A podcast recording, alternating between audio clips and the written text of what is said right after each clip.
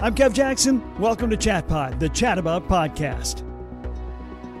The Beltrami County Board is meeting today, so we've got the Beltrami County Administrator in, Tom Barry. Tom, welcome back to the show. Good morning, Kev. Thank you very much. It's good to be back. Well, it's the first time we've had a chance to talk, so great to meet you, Tom. yes, indeed. know, I remember doing this with Larissa and Todd, and uh, it's been a little while, but uh, it's great to be back. All right. Well, let's just start with. Uh, I mean, I think the title pretty much says what you do, but Beltrami County Administrator, uh, the county version of a city administrator, I would imagine. That's very true. Yes, very much so. Yeah, responsible for all of the. Uh, um, non-elected departments. Uh, we have a staff of about 450. We're managing budget around 104 million. So yeah, it's more or less like the CEO of the of the county, if you will. Okay, and and so today we've got our um, well, what you have twice a month meetings the Beltrami County Board is, right? Correct. Yeah, on normal okay. schedule is two meetings per month, first and third Tuesdays of the month, unless there's a holiday, and then the board will reschedule accordingly. So you always have two meetings. You start out with a work meeting, which will be at three o'clock uh, in the county board room at the county administration building, and then uh, after a break, you'll have the regular county board meeting. So, w- what is the difference between these two from your perspective? Oh, that's an awesome question. So the work meeting is really intended to dive deeper into subjects that uh, the board wants information about. Uh, typically, we tee up um, decision making, um, uh, you know, topics in the work session first, so that way they have time to study the the issues, ask questions, maybe remand things back to staff. Uh, there's no decisions that are made during a work session, and so um, oftentimes, staff will get direction during a work session. We'll just share information with the with the board. Um, uh, sometimes we'll have folks come in from the community, uh, like our partners or other agencies that have information that uh, they just want to share with the board. Um, and then the the regular session is where you know sort of the decision making occurs, and a lot of the information that the board has learned from the work session will get carried into the regular session and uh, and then those decisions will be made and they'll be binding essentially. where we have ordinances or resolutions or motions to approve, you know, budgets and uh, decisions, uh, those all get approved in the regular session. So um, there is a very distinct difference between the two meetings in that you know essentially the work session again is just to get information, gather information, study things. And the regular session is really about decision making, about making decisions on those items that uh, you know kind of keep the county running. Okay. Well, among the things you'll be talking about today in the work session is a legislative discussion. The legislature going into session. You got, uh, I see, a list of ten things that are that are key issues for the for the county this year. So, just give you the chance to. Well, I'll give you the floor and, and tell me uh, what are what are the things this county is concerned about this year. Well, you know, we're, we were always concerned about what happens in the legislature because uh, what comes out of the legislature in the form of um, of new laws or mandates um, really do impact our county and, and, the other counties across the state. So we pay close attention to what's going on. Um, but more than that, we uh, get engaged, and we've been uh, increasing our engagement over the past few years uh, to more influence what happens at the state legislature and also to help legislators understand the impacts of some of their decisions uh, on counties, in particular Beltrami County. Um, as you may know, uh, we are the second poorest county in mm-hmm. the state of Minnesota. We run a poverty rate uh, typically for the last 20 years at or above 20%. Um, and so a lot of the unfunded mandates that come down from the state legislature are, are hugely impactful to our county and, and certainly to our, our citizens. W- one of the other challenges we have, which sort of tee up our, our need for engagement, is that we have a very small property tax base uh, when you consider that we're the third largest in geographic area, uh, you know, county uh, that is. They uh, the only only area that we can tax inside that is about thirty percent. So we have a very low tax capacity um, from that standpoint. So uh, when we get hit with unfunded mandates, it's hugely impactful for us. So um, that's one of the one of the reasons we get involved. Other good reasons are, you know, we just want to make sure the legislature's um, remembering the impacts of their decisions, and then importantly that uh, that we have some influence over over how they how they decide. So uh, we we do that proactively at the beginning of the session. Uh, actually, our work starts probably September uh, before the session, the upcoming session, and I'll get with the staff and we'll develop a list of issues or concerns Uh, we'll look at both defensive positions. We'll look at um, um, offensive positions, meaning things we want to be more aggressive or assertive or carry forward. We'll work with our association leaders and we'll consolidate all that information um, and put it into a recommendation to the board. And then uh, usually, like November or December, we'll have the board uh, look at that list, also refine it. They'll add their um, additional items. Uh, maybe we'll strike some things. We'll organize the priority, and we'll essentially get to a list what we call our legislative priorities. And uh, that list then goes through a formal approval process in December. Uh, we finalize that, and just as you mentioned, that list uh, currently is, is 10 items long. Um, and then what happens after that is we invite our local area legislators to come in and uh, participate in a work session with the board that happens today, actually. And they'll uh, they'll be briefed by our staff and our board on what's what issues are important to them. Uh, we'll share a number of different uh, concerns and uh, legislative priorities with them, with the hopes that they'll carry those uh, those priorities down to the to the state house and advance them on behalf of the county and our residents. Okay. I mean, uh, a couple of the things on the, the that, concern you, of course, the state bonding bill, the jail is still in the mix there, and the state sales tax exemption for construction. Yeah, a couple things on that. Um, well, maybe we'll start with the state bonding bill. So the, the bonding bill is important for the county. We we, we know that uh, counties by um, by legislative uh, you know requirement are obligated to uh, own and essentially manage uh, jail facilities. Uh, they're expensive facilities, um, as the, the public largely knows. The uh, Department of Corrections for Minnesota uh, has been placing enormous pressure on um, our sheriff's department in regards to upgrading the jail. Um, and there's a number of challenges that have led us down the path of, of having to create or essentially construct a new jail. Uh, one of the things, however, that you know we promised citizens is that we would do everything we could um, to ask the state for its contribution towards the state, or excuse me, towards the jail project. And so uh, we put applications in uh, to both the House and the Senate side for $50 million on cost sharing the jail project. Um, and so we want to continue down that path. We, we did have uh, the, the tours from the Senate and uh, House um, bond committees come and that was that was good. But we want to keep uh, this item in front of um, um, both um, houses and make sure that it, it continues to get traction. Uh, if we're successful in uh, in getting something, you know, from the state, uh, may not be 50 million, but it might be something less. That will be uh, offsetting to our bonds that we're going to have to issue uh, to locally to pay for the for the facility. So, um, so it is important that uh, you know we have a presence down at the state house, and that we're encouraging um, our project to be included with the state bonding bill package. Okay. As it relates to the exemption for new jail construction, uh, we think we found a different way than having to go through um, new legislation. Actually, there's existing legislation that uh, authorizes uh, counties to apply for the exemption of sales taxes for the construction materials uh, on the, the jail construction project, uh, provided that the Department of Corrections has found the jail to be deficient. And of course, uh, in 2019, we did have a resolution that the county board passed citing the deficiencies that um, Department of Corrections had identified. And so we've already received a letter from the Department of Corrections that acknowledged that uh, they they are the reason um, and that you know for the for the new jail project in regard to you know, requiring improvements at the facility. And so they've issued the, the letter that we believe is now going to be able to be used to um, essentially recover sales tax um, expenses for the construction. And that's no small amount. I mean, we're essentially estimating around $1.5 million, possibly up to $2 million of direct savings. And of course, if you finance that savings over time, um, in, say a 30 year bond, it could be twice that amount in financed savings to the project. So, so uh, we're feeling pretty good about that. Okay.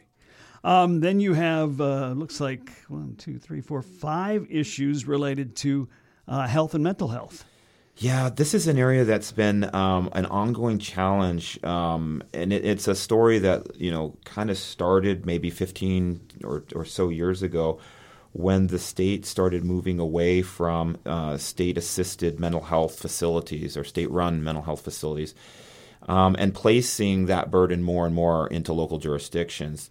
Um, and and what's happened is, uh, you know, local jurisdictions like our county aren't really prepared. We don't have the the infrastructure, or the resources, or the staff to take care of those challenges. And so this has been an ongoing saga, and uh, and essentially we're continuing to encourage um, education at the state house in regards to what the decisions uh, that have been made in the past have uh, in regard to impact on counties, and then uh, we're also trying to essentially. Uh, obtain the funding that used to be there uh, when these when these facilities were run by the state, which uh, now they're being run by local jurisdictions. You know, we don't have the funding to to run some of these types of mandated programs. So, uh, so continuum of care for behavioral health, um, direct care and treatment facilities, uh, behavioral health funding are all areas that we need to communicate with the uh, with the legislators uh, in regard to impact on on our jurisdiction because these are very very very expensive programs for the county. You know, I'll, I'll just give you an example. We had one one uh, one citizen who had a, a mental health uh, situation that uh, was in um, uh, in limbo essentially in, in, different hospitals and whatnot that essentially cost the county over $300,000 for six months worth of um, of oversight. And when you when you take that and you say one person for about six months costs you know three hundred and thirty thousand or so dollars, uh, we, we can't sustain that for the number of people that need this type of facility or this type of help. Um, so we need uh, to make sure that we are communicating that with the state legislature and that uh, we do what we can to get these folks placed in the right facilities, to get the right help that they need, um, and also not strap the counties to the point where we can't do other mission critical um, activities that we're responsible for carrying out the bane of mandates, underfunded mandates, and unfunded mandates of every city, county, school district in America. Yes, absolutely. so it's a challenge, but uh, something we have to be attentive to. Uh, also, childcare, that's always a big issue. And uh, what, are, what are you looking for there? Well, we need to build um, child care capacity in, in not just Beltrami County and, and in Bemidji, but all across the state. And the rules that the state um, has instituted for childcare facilities uh, are sort of counterintuitive um, in regards to um, ensuring a viable business model. And so, what we see as a result is that we have less and less facilities and more and more demand. So, we want to communicate with the legislature, and we're not alone on this front. Um, about ways that we believe that the legislation the, the, the legislation can be changed or the rules can be changed uh, in such a way as to continue to ensure the safety and well being of children, but make it um, more of a viable business model that allows facilities to actually stand up these programs and offer the services at reasonable costs and increase capacity. Um, so there's a lot of work there to do. There has been some uh, gains that we want to recognize the legislature for over the past few years, but there's certainly a lot more work to do. Um, this is a, a growing problem as we as we see population increase and demand for these types of services increase. So we just want to make sure that uh, we do our part to try to improve the capacity we have for childcare slots. Um, in in our community. Tom Barry, the Beltrami County uh, Administrator, the Beltrami County Board meeting today. Uh, a couple of other notes: transportation, obviously very important. Any particular transportation things you're looking at? Uh, just money. We're always looking for money on transportation. So uh, no, we're just down there to make sure the legislature remembers that we have a lot of deficiencies across the state when it comes to transportation infrastructure, and uh, we certainly love their continued support and, and maybe increases in, uh, in, transportation funding. And then solid waste. I know I talked to Brian, and I know down the road, about six or seven years, you're going to have to do something because of a new mandate regarding um, landfills. Um, but what what are we looking at for right now? Well, we're, we're, again looking for funding and support um, for creating a regional facility that mm-hmm. makes a lot more sense in regards to how we manage our solid waste uh, challenges. Uh, we have a eight or nine county uh, consortium that we're trying to develop uh, um, and advance a, a, major initiative for solid waste handling facility. Um, but these things cost an enormous amount of money And again, once we once we look again at the state legislative requirements for these things, oftentimes local jurisdictions just don't have the pockets to, deep enough to, to pay for these facilities on their own. So we are looking to help uh, educate, inform, and hopefully gain support from the legislature in regards to this uh, significant region-wide uh, facility. Okay. Also on the uh, work meeting agenda, jail project financing report. Where are we at? Well, uh, there's some interesting developments that uh, we're going to be presenting to the board today. Uh, we have been meeting as a finance jail project finance team for the last couple of months or so, uh, looking at ways to now finance the project. As you might recall, uh, you know this project's been going on since about 2017. Took a pause during the pandemic. Uh, we we hired some consultants, did a bunch of studies and surveys and whatnot that culminated in a decision in November of 2022 by the board to to construct a new jail facility. As you know, we uh, went down to the legislature. They uh, gave us authority to uh, place a, a, ballot question on the November ballot in regards to how to pay for the jail.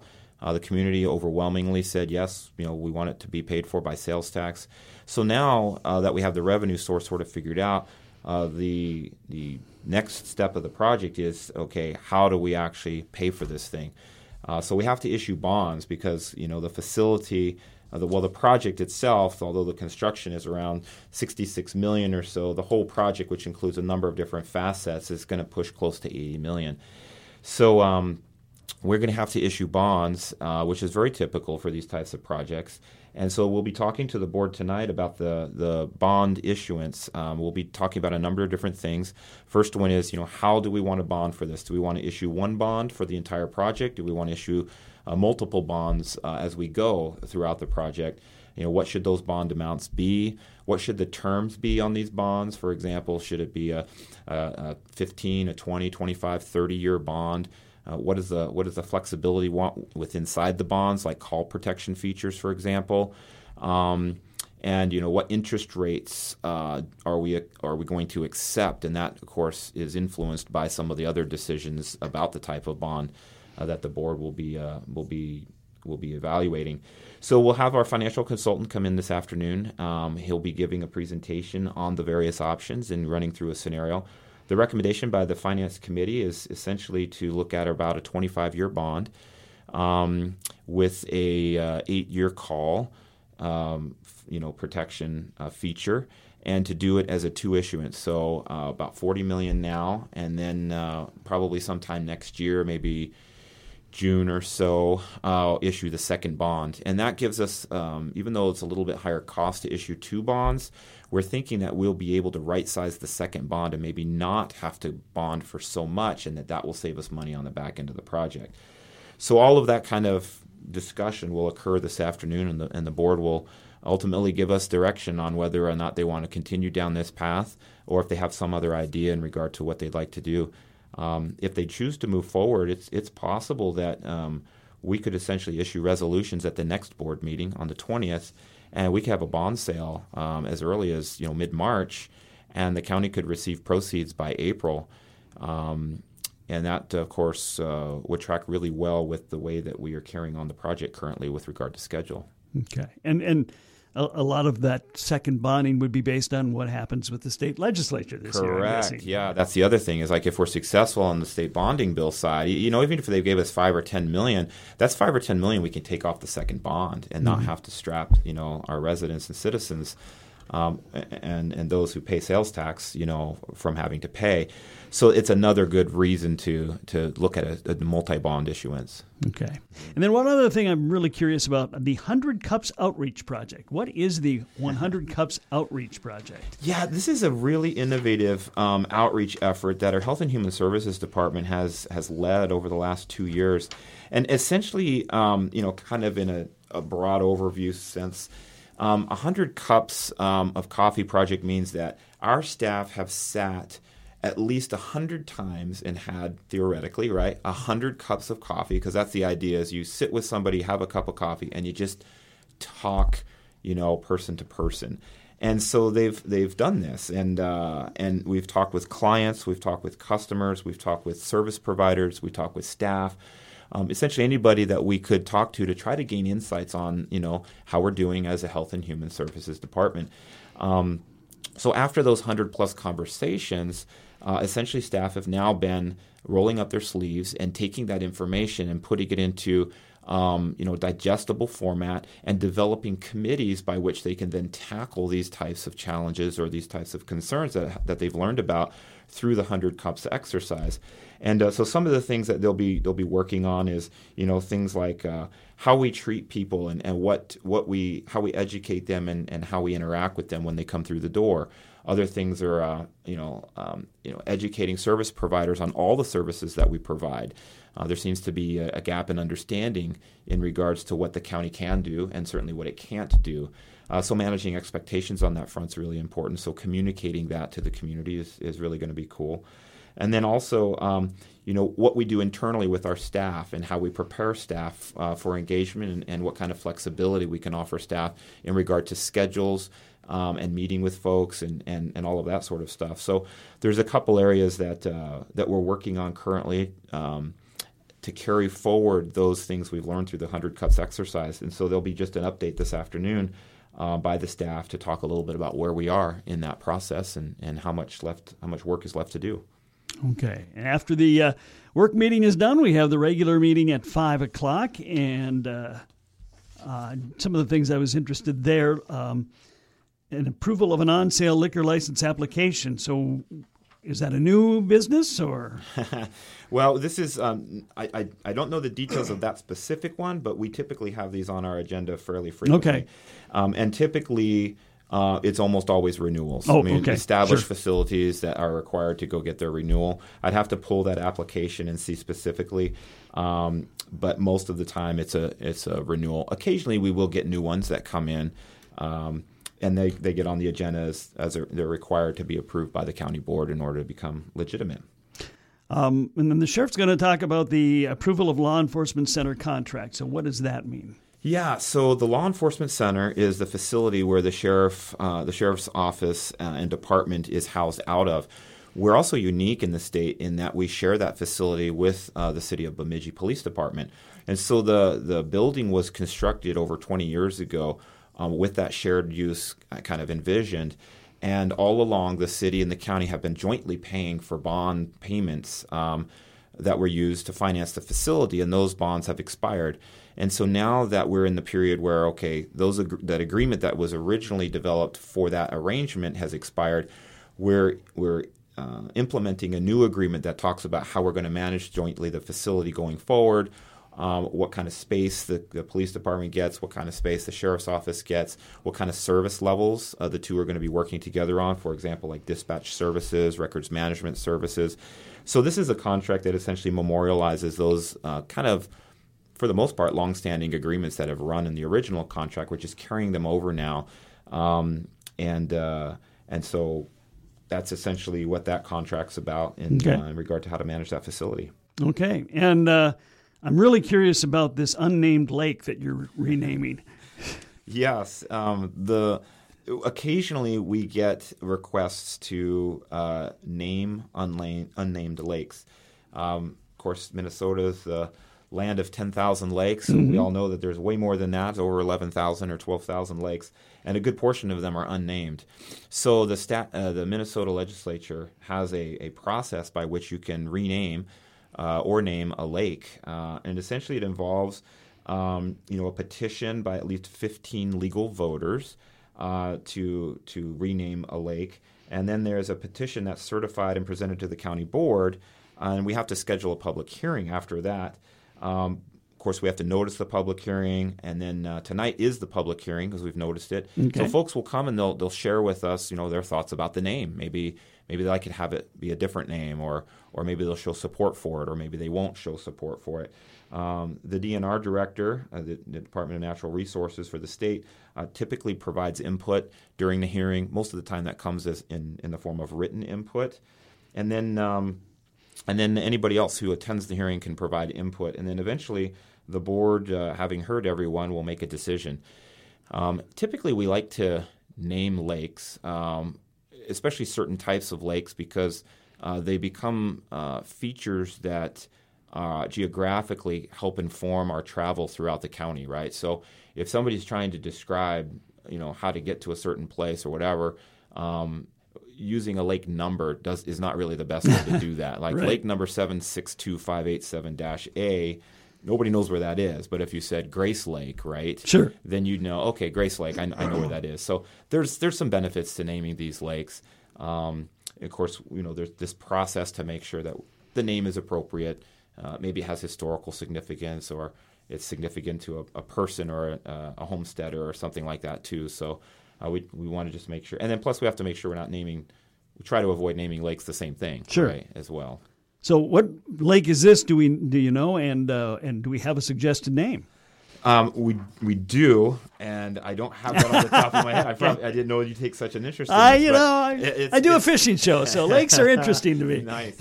um, that will, it, you know, this I guess is a good reason to say tune into the to the meeting today. Yeah. you can find all that out. I'm sorry I don't have that with me, but That's all right. but yeah, it's uh, it's just north, um, uh, kind of north central in inside the county. I do know that, and uh, and uh, it is one that I think is close to a dock and uh, and ramp, and so it gets a lot of reference. You know, a lot of people reference it, like you know, and so having a name will be beneficial in regard to being able to find or, or help people find that location better. But I, again, I'm sorry, Hey. because I don't have the. Actual I know I threw you a curveball. No, You no did. problem. That's okay. You got me. You got me. Hey, anything else uh, on the regular uh, meeting tonight that we should be aware of? Uh, just quickly, you know, one thing I was going to mention, we're, we're going to share the results of our timber auction and then also the results of our annual timber sales. A lot of people don't know, but the county is uh, in the timber business. Uh, and, uh, you know, our high school, um, um, what you call that? Not motto, but the mascot. Oh, mascot, yeah. Yeah, Yeah. They're, they're the lumberjacks, right? Yeah. And so the county, we manage um, over 105,000 acres Wow. of, of land for commercial harvest. And, and actually, we get pretty good revenues off of this. Um, our last timber auction, we, we pulled over $400,000 in sales from, and that puts us for the year at about $1.6 million in total sales. Um, so that's really important because that offsets property taxes for the way that the county utilizes these funds to function. And it also finances a number of other programs, say, for example, our Community Development Fund, which finances local organizations like theater organizations or um, or uh, Greater Bemidji or Economic Development Authority, or, or for example, uh, libraries and other sorts of things that are, are cultural or music or heritage related that increase tourism. Um, so, and, and a lot of this money does go back into the community, not just through those organizations, but also uh, we return about $175,000 to school districts from the sale of these funds. Uh, townships and cities get almost $90,000 uh, through the sale of these funds annually. So, this revenue is, is shared uh, by these different organizations and by these different government agencies. Uh, and so it's, it's really important that we sustainably manage these forests uh, so that we can continue this revenue stream, which benefits not just the county and our residents, but like I say, these organizations and these other government agencies. So that, that's kind of an interesting thing. And so we'll be talking with the board about you know our kind of annual sales um, uh, for the auctions. All right, he is the uh, Beltrami County Administrator Tom Barry talking about today's Beltrami County Board meeting. We got the work meeting at three again, and the uh, regular meeting at five, and that will be in the county boardroom at the County Administration uh, Building downtown Bemidji. Tom, thank you for being here today. Thanks, Kev. It's been fun. Appreciate it. I'm Kev Jackson. Thanks for joining us today on Chatpod, the Chat About podcast.